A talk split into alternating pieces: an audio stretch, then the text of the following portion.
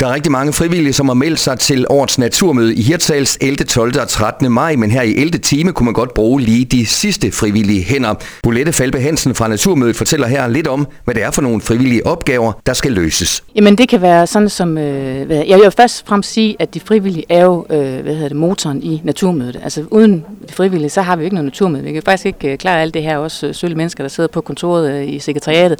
Vi har brug for folk. Øhm, og øh, når det så er sagt, jamen, så kan man være sceneansvarlig, det vil sige, at man kan stå på en af vores fem scener og sørge for, at alt fungerer, komme vand til oplægsholderne, få lukket scenen, øh, rydde lidt op, og sådan, hvad, hvad er den gode vært? Øh, så kan man have forskellige rengøringstjenester, man kan øh, være afspærrings, øh, hvad hedder det, afspærringsansvarlig, hvor man kan stå på vores checkpoints.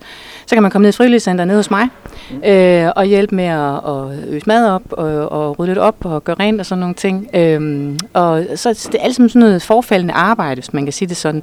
Øh, så i virkeligheden handler det om som frivillig at være øh, men glad og udadvendt, øh, gerne vil servicere lidt, gerne vil bidrage til Naturmødet, gerne møde andre mennesker. Fordi en stor del af det her, det handler også om at være social og få et nyt netværk. Altså det er jo sjovt at være frivillig, og det kan selvfølgelig være svært, øh, når, hvis ikke man har mærket det på egen krop. Og det er jo også sjovt at være sammen med andre mennesker og løfte i flok. Øh, så, øh, og så kan man så sige i forhold til vores unge mennesker, jo, men det er jo noget, man, der bliver kigget på, hvis man skriver det på sit C V. Det går man ikke for, for timeløn for det, som man får ned på tanken, men det er faktisk noget, der bliver kigget på, når man skal ud og søge et job senere hen i, i erhvervslivet.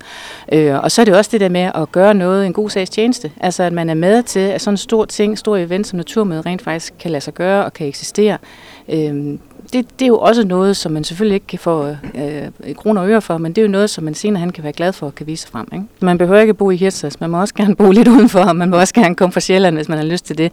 Det er jo sådan, at hvis man kommer langvejs fra, så har man mulighed for at overnatte gratis i vores camp, øh, og når man kommer hos os, så får man jo også mad under den vagt, man har. Man får en t-shirt, man får en drikkedunk, man får en kaffekop, og i det hele taget får man, øh, bliver man serviceret, øh, så det skal, være, det skal være rart og hyggeligt og nemt selvfølgelig at være frivillig, fordi man kommer og løser en meget, meget vigtig opgave. Vi opererer med en minimumsvagt på fire timer, øh, så det er mellem fire og otte timer. Og så kan det så godt være, hvis man så for eksempel har meldt sig på en torsdag, så kan det være, at man har en vagt om formiddagen, og så har man pause midt på dagen, og så har man en vagt sen eftermiddag aften. Så kan det være, at man har to vagter på en dag. Men det kan man så skrive til mig ind i den her formular inde på vores hjemmeside naturmøde punktum d k. Der kan man skrive, hvilke hvad hedder det, dage man kan, man kan have en vagt, og man kan også skrive, at jeg kan kun om formiddagen, jeg kan kun om eftermiddagen, og så laver vi en vagtplan efter det. Øh, og så får man at vide god tid, hvornår man har en vagt, så man også kan planlægge sit privatliv efter det. Mm. Ja. Bolette, hvis man hører det her, eller ser det andre steder, øh, hvordan tilmelder man sig nemmest som frivillig?